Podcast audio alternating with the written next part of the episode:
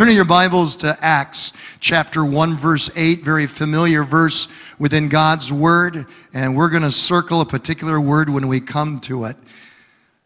A young recent graduate from Liberal University, a liberal young lady, stood before her elementary school age class and she let those little children know in that public school classroom, she said, I want you children to know right from the start, I am an atheist and I'm proud of it.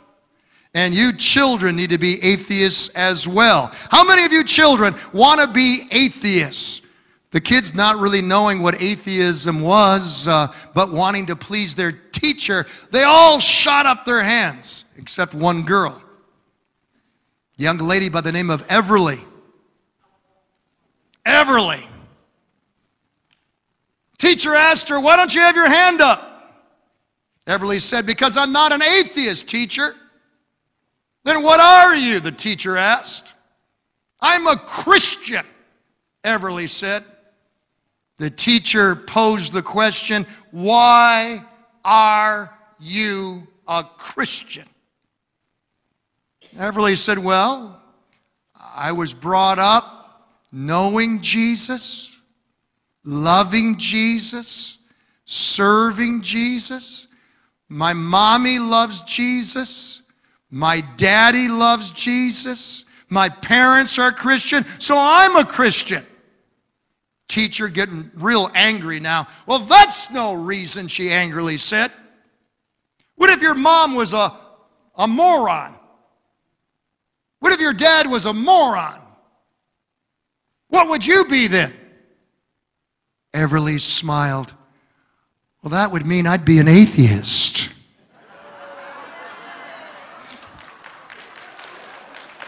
I'd be an atheist. I'd be an atheist. Two weeks ago, we preached the word Do you know Jesus? Do you know God? Or have you settled back in your easy chair of religion to just know about God?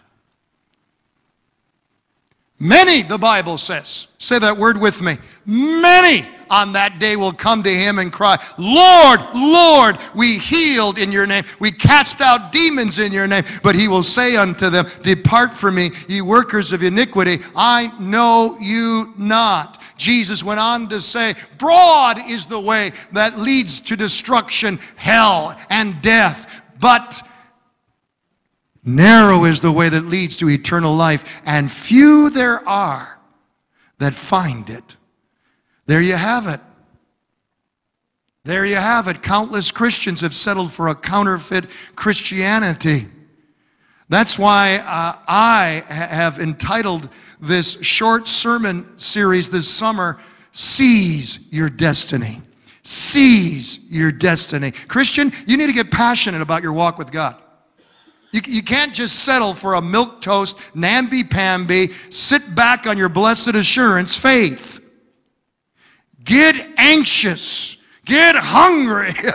get passionate about your walk with God. I don't like to lose. I was on the phone with the builder this week. I said, I don't like to lose. I always like to win. if there's anything for you to win with, it's your walk with God. That's why the Bible describes your walk with God as a fight of faith. Paul said, Fight the good fight. Paul said, run the race that's been set before you. It's not a sprint, it's a marathon. it's keep on keeping on. Amen? Don't lose hope. Don't be detoured, distracted, or delayed. Keep your eyes on Jesus and seize all that God has for you. Get passionate about it. Look at Acts 1 8 with me. But you shall receive power when the Holy Spirit has come upon you, and you shall be witnesses unto me in Jerusalem and all Judea and Samaria and to the end of the earth. We Pentecostals all very often quote this verse to focus on the Holy Spirit. This morning I focus I'll come later to the Spirit, but I focus on that word witnesses. Would you circle the word witnesses? If I am going to be faithful as your pastor unto the Lord and give you the whole counsel of truth, I need you to know that if you're going to seize your destiny in God, your purpose in God, your high calling in God, you need to know that you've been called to be a witness.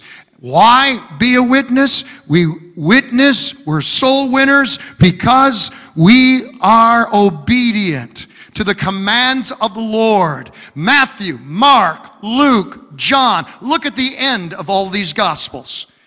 Jesus is ascending into heaven. His departing words were marching orders for you and I to be soul winners, to be witnesses, to make disciples, to preach the good news to everyone everywhere. If you're going to be one who knows God, and not just settling for knowing about Him. You will determine to seize your destiny and being a witness. We witness because time is short and eternity is forever. How long do your unsaved family members and your co workers, your acquaintances and friends, how much time do they have? You don't know. I said, You don't know. But we do know how long eternity is. Eternity lasts forever. There it is. Jesus said in John 9, we must do the work of him who sent me. Night is coming. Congregation, night is coming when no one can work. When Jesus called Peter, James, and John, when he called them to leave their fishing boats behind, do you remember what he said to them? Jesus said in Matthew 4:19, "Follow me, and I will make you fishers of men." I want to ask you a question. Is it possible to be a follower of Jesus and not be a fisher of men? Some of us have settled to be keepers of the aquarium. And I ask myself the same question. Are we spending all of our time, energy, and focus being keepers of the aquarium instead of being fishers of men? If you really know God, if you really know the heart of Jesus, if you really know the passion of Jesus, His passion will be your passion, His heartbeat will be your heartbeat, and His heartbeat is lost souls reaching our world for Jesus. It's not changed. His marching orders go and make disciples of everyone everywhere. Those orders have not changed. To disobey them is high treason, it's mutiny. We can't be true followers of Christ if we're not fishers of men. I'm convinced the greatest hindrance in being a witness for Jesus Christ, I'm convinced that it's not our education, it's not our expertise. It's not our eloquence. What's the greatest hindrance that keeps us from being effective witnesses representing Jesus? No, it's our stinky, lousy attitudes. We don't make friends well. We're not likable. We're not likable like Jesus. Read the gospel record.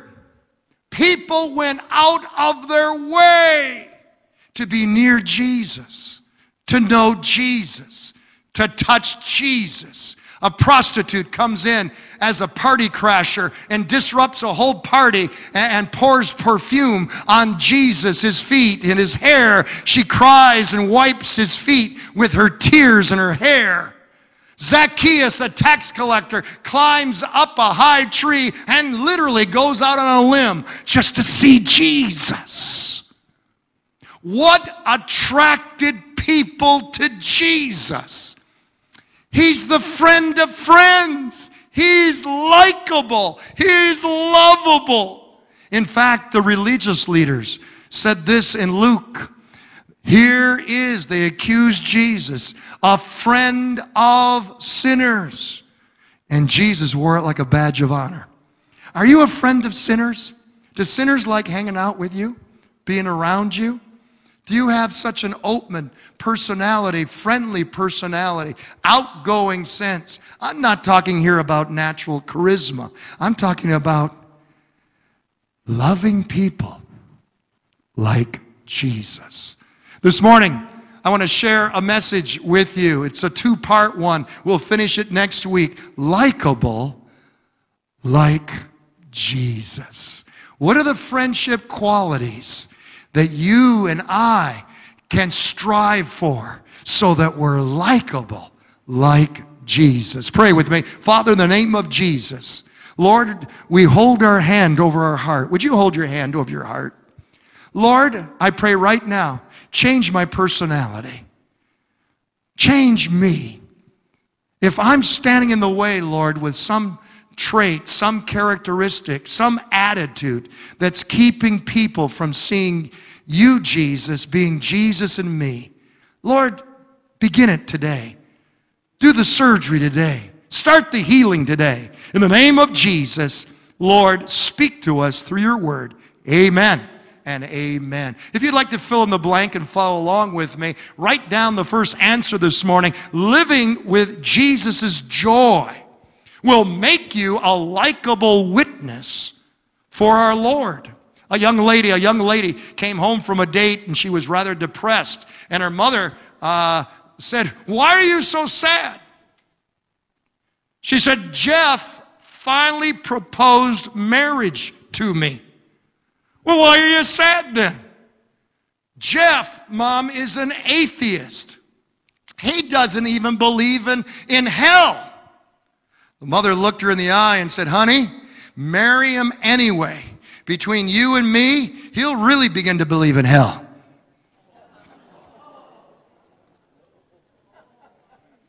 Is that how you treat people? When people spend time with you, do they feel like they've enjoyed a little slice of heaven or a whole lot of hell? And then we wonder why we're not effective witnesses. Ask people why they are attracted to certain people and why they're repelled by others. And I have heard the same answer year in and year out. I like being around that person, Pastor, because they always make me feel happy. Yes.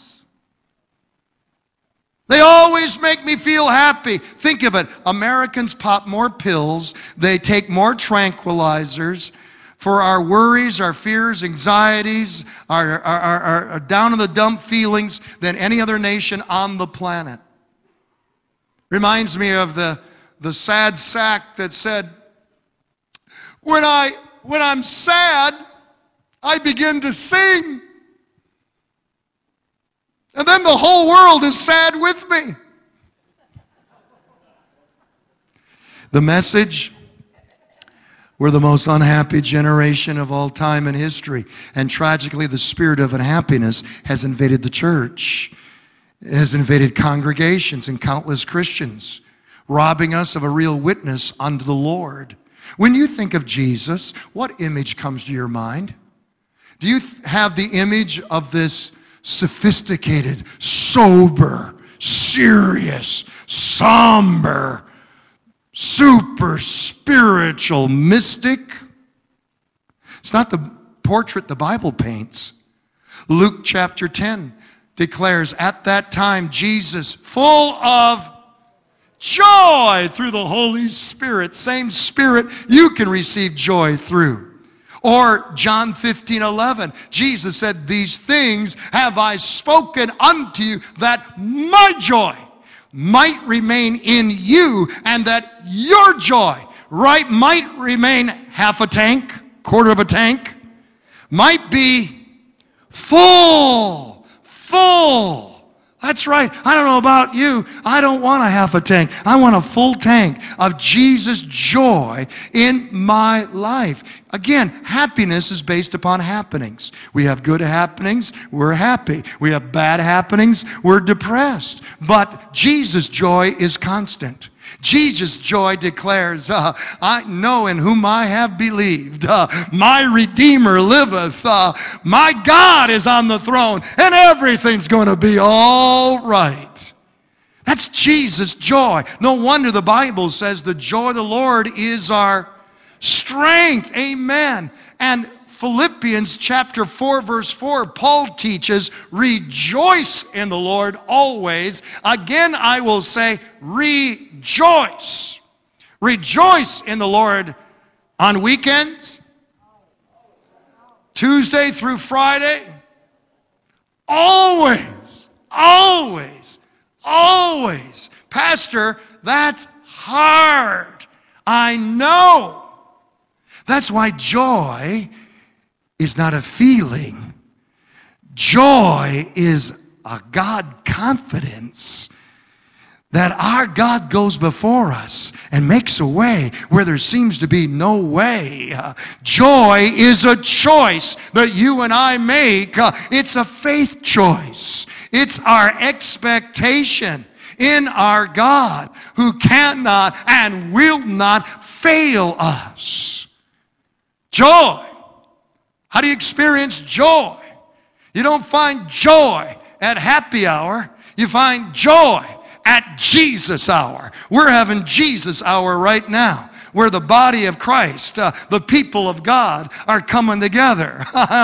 Jesus hour is when we clap our hands together. Jesus hour is when we raise our hands together. Jesus hour is when we shout for joy and sing for joy. Jesus is our Savior, Lord of Lords, King of Kings, and He's coming again.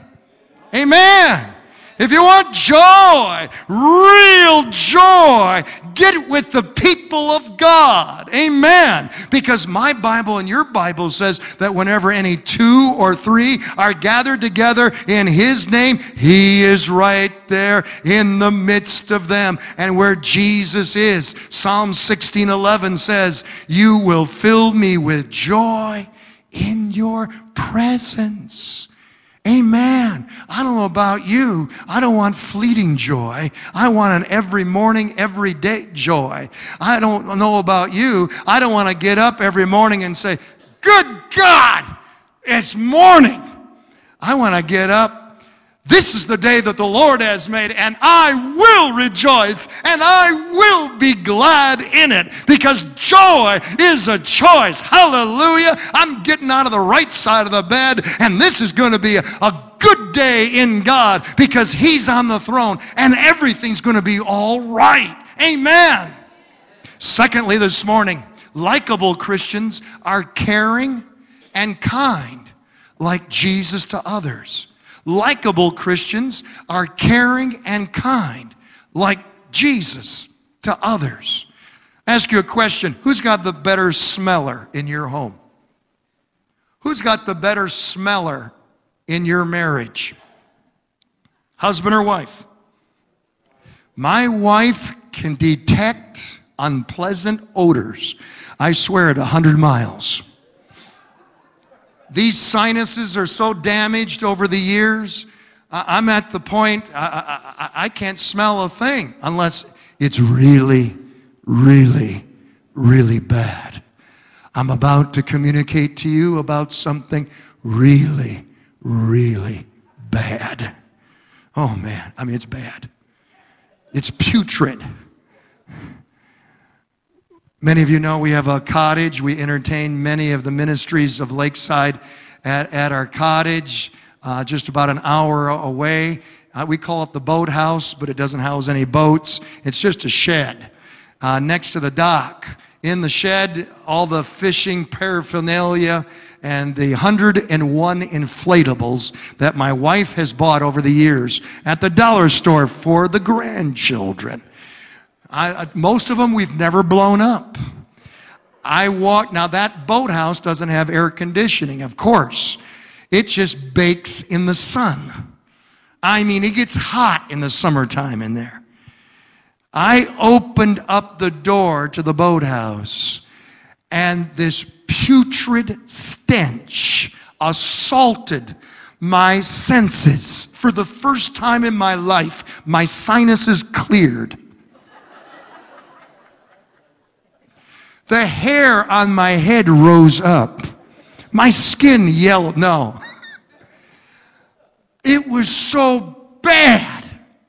And I couldn't figure out where it's coming from, so I began following my nose and finally ended up at the work table. Here was this beautiful brand new towel my wife had just bought for our bathroom.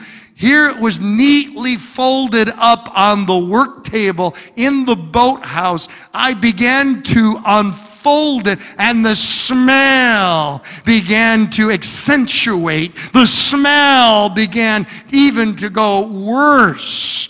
I, I mean, it's bad. And I unfolded the towel, and what did I find in there? The biggest, baddest, bluegill that had been in there for days and days and days that the grandsons had caught fishing and had neatly left for grandpa, all folded up in grandma's brand new towel on the work table in the boathouse.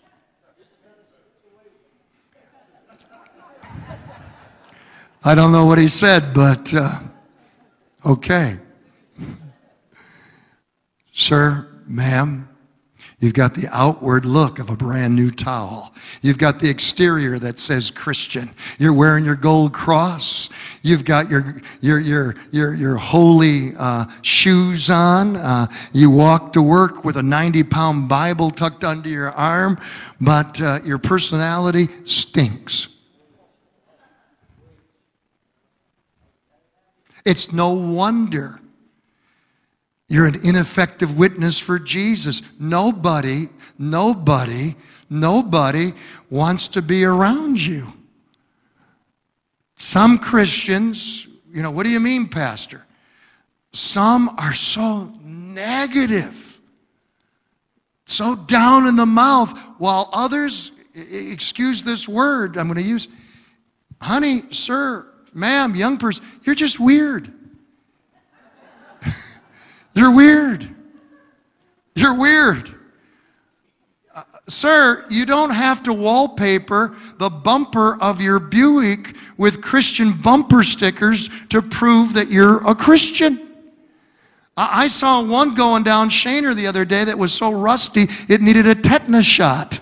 And of course, on the bumper was, uh, I only believe in the King James Bible and a fish symbol. And I'm just dying. I'm just dying. What a lousy testimony for, for, for, Jesus.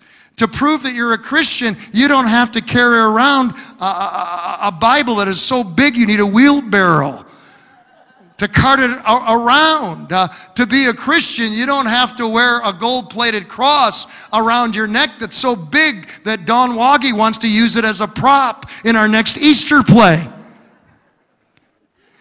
You don't have to bring so much Christian paraphernalia to work and, and, and post it and, and, and hold it on your desk in the office at work that they've designated a holy shrine on the way to the Vatican. And by the way, while we're on it, please don't use Christianese. Please don't use Christianese with the unsaved, the unbeliever. You, you know what I mean by Christianese? Some of you, you look confused.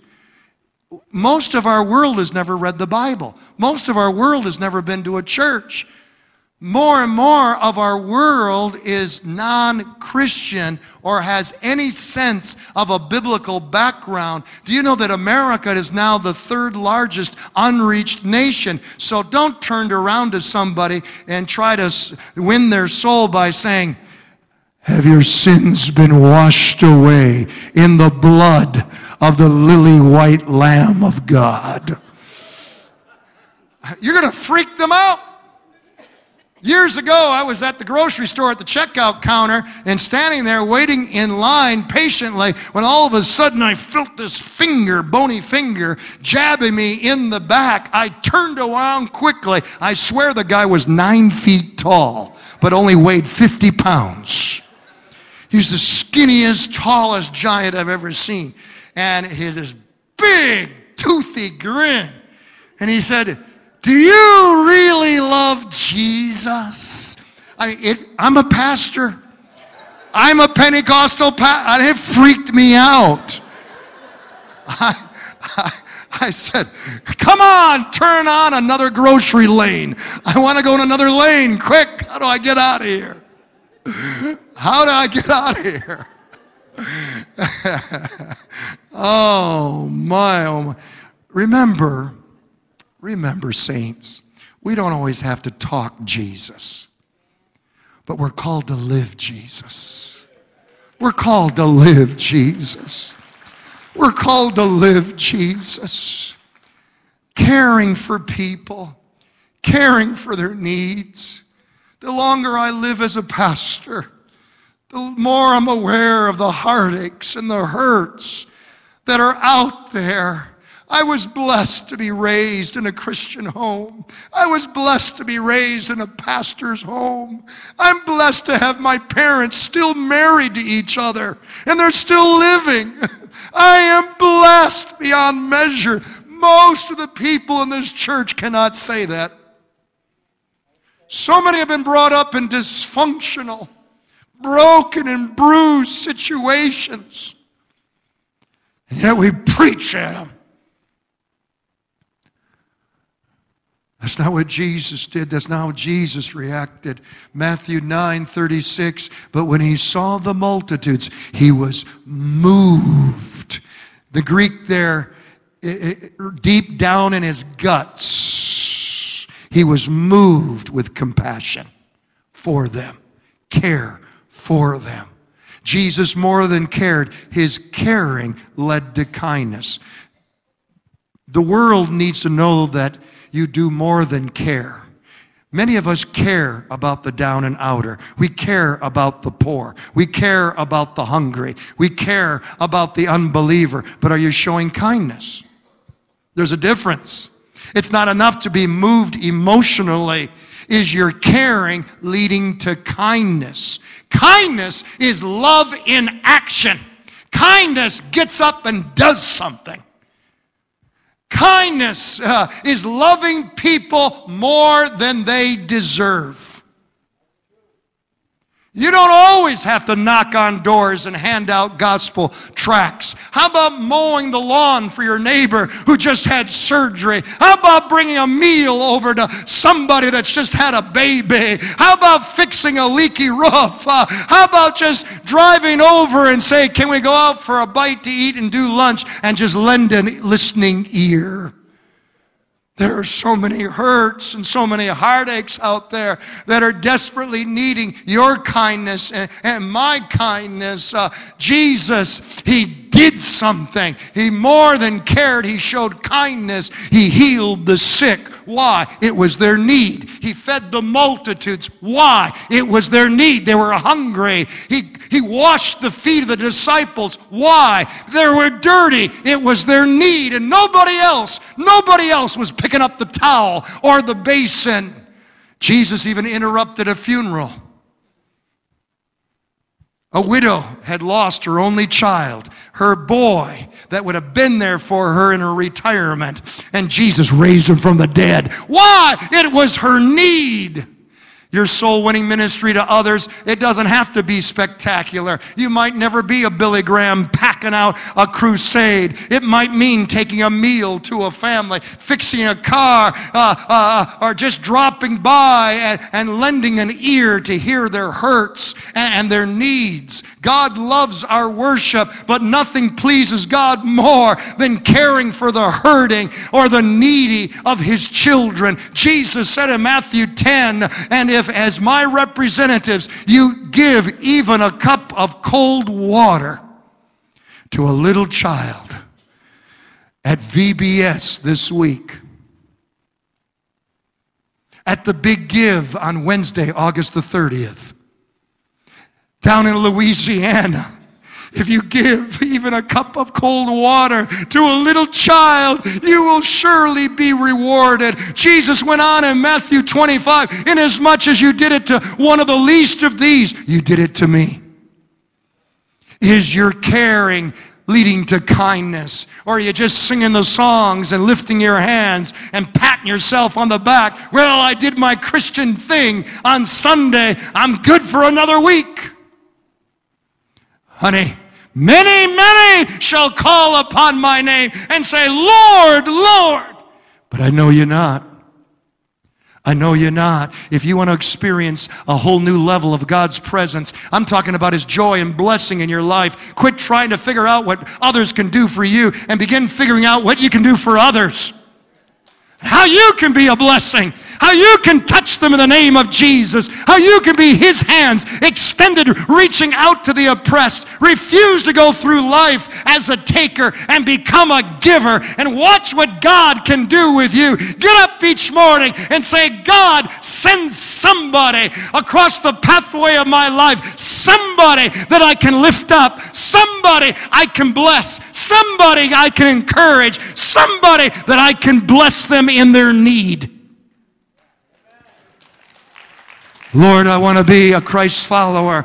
I want to be a witness for you because I've been blessed to be a blessing. I've been blessed to be a blessing. Listen, the world, the world, the world doesn't care what we know. They want to know that we care. That we care. Christian, if you want to be a real Christian, find a need and fill it. Find a need and fill it. This past week, Frank Panolina, our missions director, came to me and said, Pastor, every year it's so difficult to find people that care, find people that'll minister at our big give. Pastor, what can we do? Uh, Pastor Ben May came to me and said, Pastor, I need a host of workers at VBS, people that care about children. What can I do? Find a need, saints. Christian, find a need and fill it for the glory of God. Choose, choose to be a blessing instead of always praying to get a blessing, and you'll touch the heart of God. Being likable like Jesus means choosing to be a positive, God confident witness. A positive, God confident witness. Parents, husband and wife, were blessed with twins. No, not talking about the Hakes twins. These were identical twins.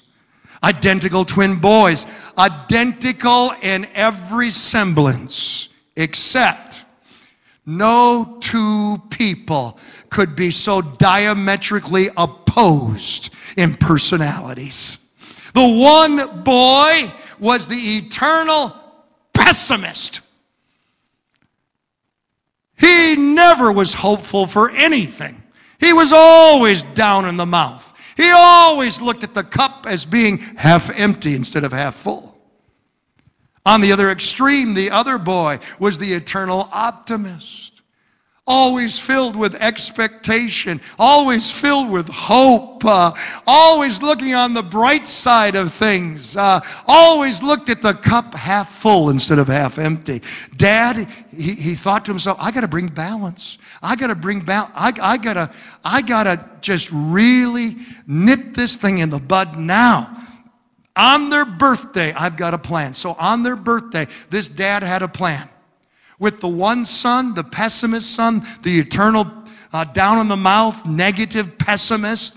He filled up his bedroom with all kinds of brand new birthday toys, brand new bicycles, brand new, uh, all kinds of video games and gadgets and robots and, and baseball stuff and cowboy stuff. It was glorious. The room looked like a toy store.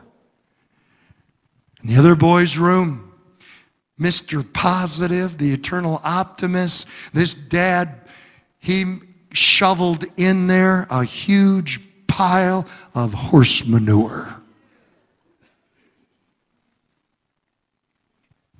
Boys, go to your bedrooms. Your birthday presents await you. The boys went to their bedrooms and Dad uh, gave it five minutes walking down the bedroom uh, or the, the hallway and spied and looked upon the eternal pessimist, Mr. Negative, surrounded by all of his new toys and gadgets. And there the boy was sitting in the middle of the floor crying. All the instructions that I've got to read. All the batteries these things are going to need to be supplied with. It's going to end up all breaking. The more that you own, the more owns you. Plus, my friends are going to be jealous with me now. He walked down the hallway to the eternal optimist, Mr. Positive. He looked on in thinking that the boy would be in a fit of depression, but Otherwise, what did he see? He looked, the boy was dancing on top of the pile of manure. He said, Glory to God, hallelujah. I just know there's a pony down here somewhere, hallelujah. God is good.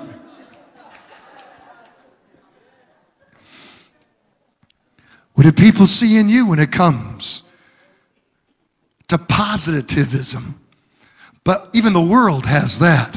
What is the world, what, what is the unbeliever, what does the non Christian see in you when it comes to your faith expectation, when it comes to your God confidence that somehow, some way, God's going to make a way where there seems to be no way? What does the world see in you? What would you rather hang around with? Huh? Mr. Negative or Mr. Positive? What was our Jesus like? In a world that was hopeless, a world crushed under the heel of the Roman government. Can you imagine if the Chinese or the North Koreans were sitting in our White House right now? Can you imagine if their troops were walking, uh, marching up and down Schoenherr Road and they were in charge? That's the world of Jesus. But how did Jesus view the world? Jesus said in John chapter 16, verse 33, These things I have spoken to you, that in me you may have peace. In the world you will have tribulation. But be of good cheer. I have overcome the world. Hallelujah. Who would you rather hang around with? A doubting Thomas? or somebody that has said, be of good cheer. There's something to be happy about. Look up, lift up your eyes. I have overcome the world. We live in such an uncertain world. You want to have heartburn and get sick to your stomach? Just watch five minutes of the news. Energy crisis, pollution crisis, global warming crisis, healthcare crisis, political crisis, White House crisis, Congress crisis, North Korean ICBM crisis. The worst witness that we can be is to say, Oh, yes, oh, my. Yes, it's the sign of the times. And we as Christians, Glory to God. We're in the four walls of the church and we're singing that old hymn of the faith as we wave our white handkerchiefs. Hold the fort, for he is coming. We used to sing that in the church. Hold the fort. Everything's falling down around us. Everything's burning up. It's doom and gloom. And we're just hanging on. Oh, Jesus, come back. We're just hanging on. Hold the fort, for he is coming. You think that's what God has called us to? It's time for the saints. It's time for men and women of God to rise up in the darkness of uncertain times in which we live, in the, the moral meltdown in which we live, in the X-rated generation in which we live. It's time for you and I to rise up with expectation, faith, with God confidence, and rise up in the doom and gloom of uncertain times and declare, I know in whom I have believed, and I am persuaded that my God is able to do that which is exceedingly and abundantly more than we can imagine, ask, or think. He's on the throne, and everything's going to be all right. Hallelujah. Do you walk with that kind of bounce in your step? Do you have that attitude? Do you have that unshakable God confidence? Remember old doubting Thomas? Unless I see it, I won't believe it unless I see the nail prints in his hands. I won't believe that Jesus is raised from the dead.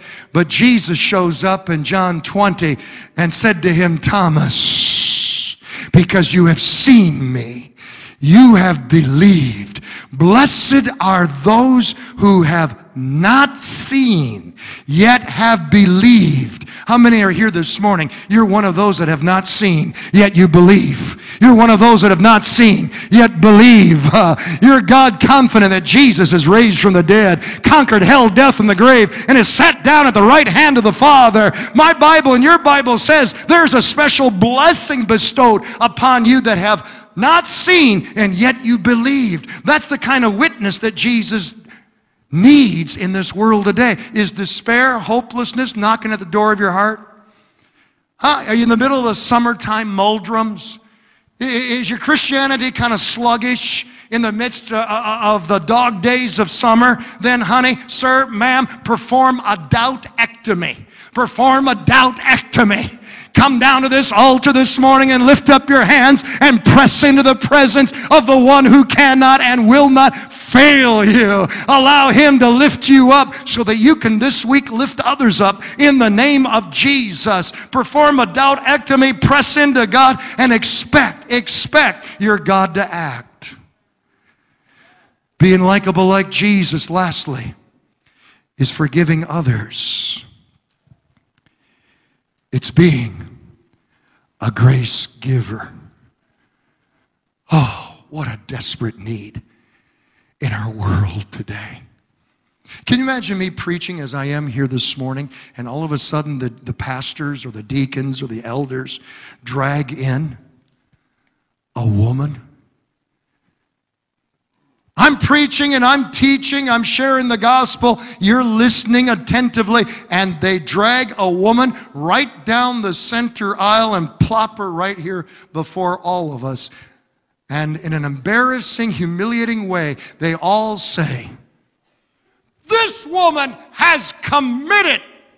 Pastor Jesus, this woman has committed adultery. We caught her in the very act.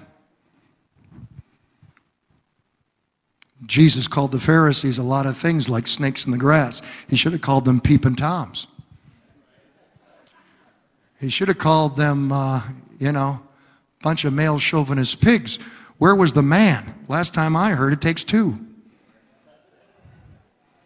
It tells us what's behind the scenes. It, it, it tells us uh, uh, this morning that this is much more than just the sin of adultery. This morning, as Cindy comes to the keyboard, uh, we know that they were trying to entrap Jesus. They said that uh, according to the laws of Moses, this woman should be stoned to death. What say you that we do? As they pick up the stones. Jesus knew that they were trying to entrap him because only the Roman government could perform capital punishment. They're trying to catch him between the two. He stones her, he's in trouble with Rome. He doesn't stone her, he's in trouble with the people. They've got him.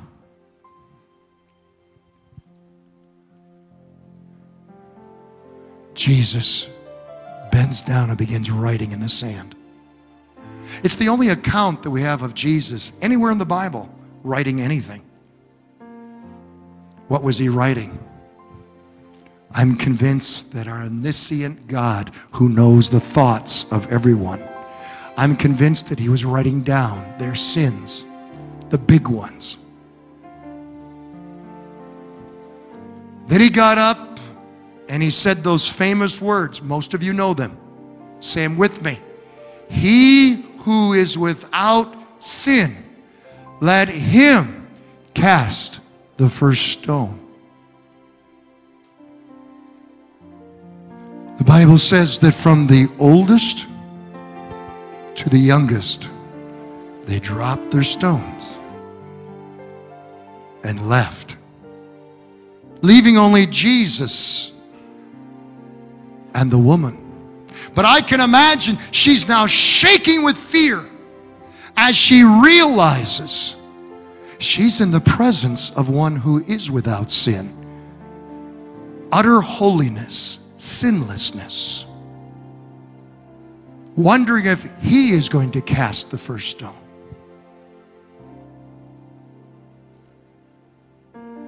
He lifts her up He says, Woman, where are your accusers? And she says, No one accuses me, Lord. Then he said, Neither do I. Go and sin no more. This was the mission of Jesus. He states it in John 3:17, "For God did not send his son into the world to condemn the world, but that the world through him might be saved."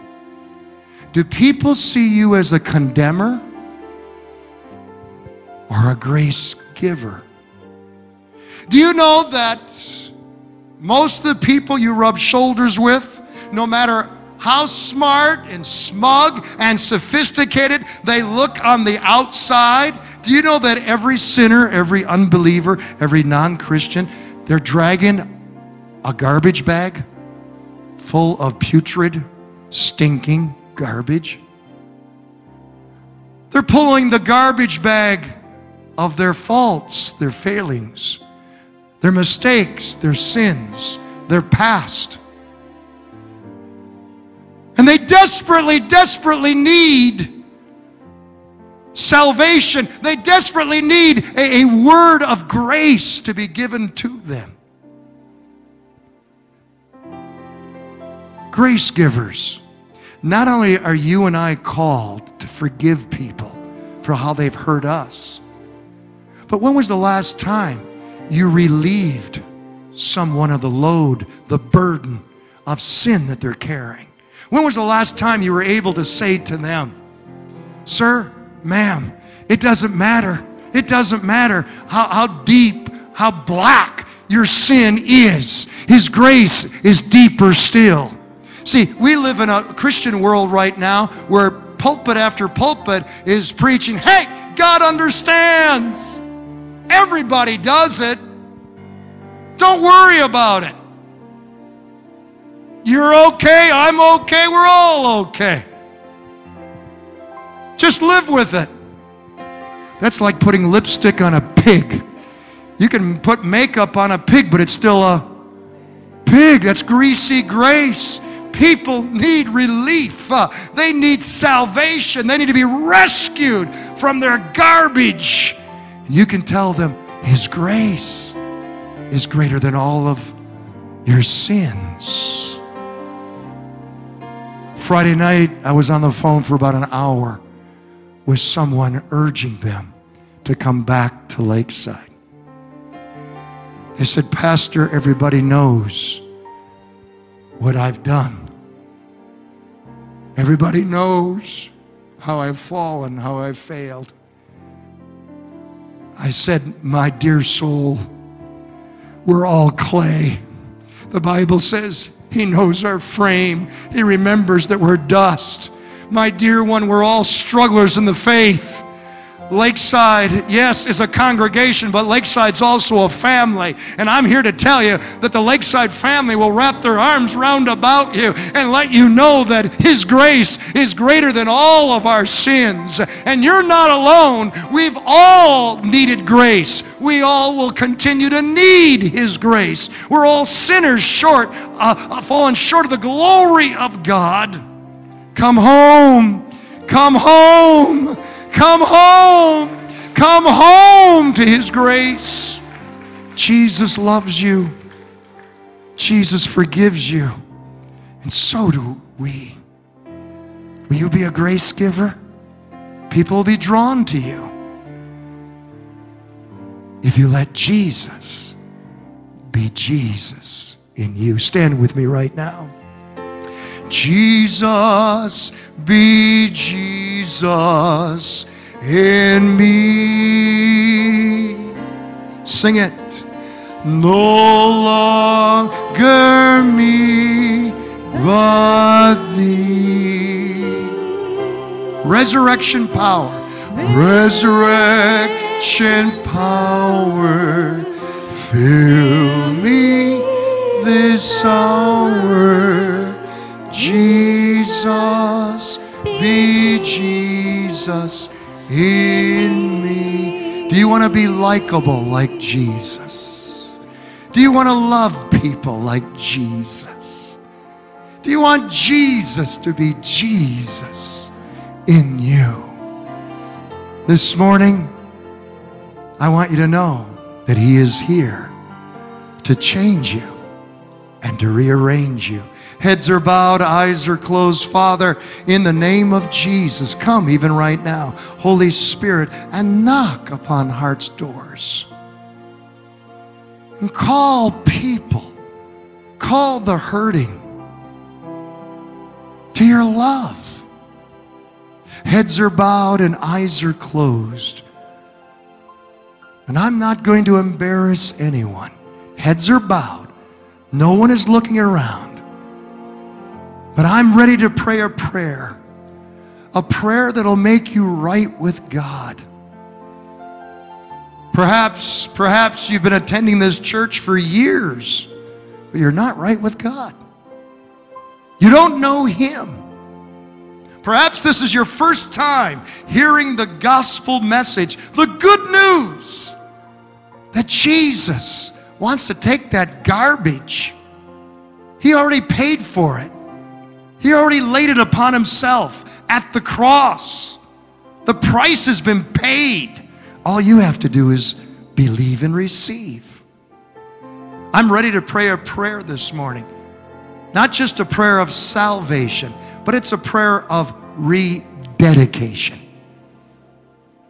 For those that just know about God, but need to really press in as never before and know Him. If I'm talking about you this morning, if you'd like to be included in this prayer, to be made right with God and know that you know that heaven is your home, just lift up your hand right now. Amen. God bless you. God bless you. How many more? Lift it up. God bless you. Amen. How many more? How many more this morning? I don't want to be left out of God's best. I want all that God has for me. Pastor, I lift up my hand. I want to be included in your prayer. Lift it up high for Jesus. Praise the Lord. Everyone, pray this prayer with me, especially you that have lifted up your hands. Own this prayer. This morning, believe it with all of your heart. Are you ready? Dear Jesus, I come to you right now and I declare your grace is greater than all my sins. Lord, you know my frame and you remember that I'm dust, I'm clay. But Lord Jesus, though I'm a sinner, you're my Savior. Save me from my sin. Remove anything that's displeasing to you. I want your heartbeat. I want your passion. I want to know you, Jesus. I know you died for me. And I know you rose from the dead with resurrection life. I want that life, Jesus, a radical life that presses on for you. Dear Jesus, grant me your Holy Spirit's power to live a life like you, Jesus, before everyone. Thank you, Jesus, for hearing me, for cleansing me, for making me brand new. I thank you, Jesus, that I'm saved. Hallelujah. Sing it again with us this morning. Jesus.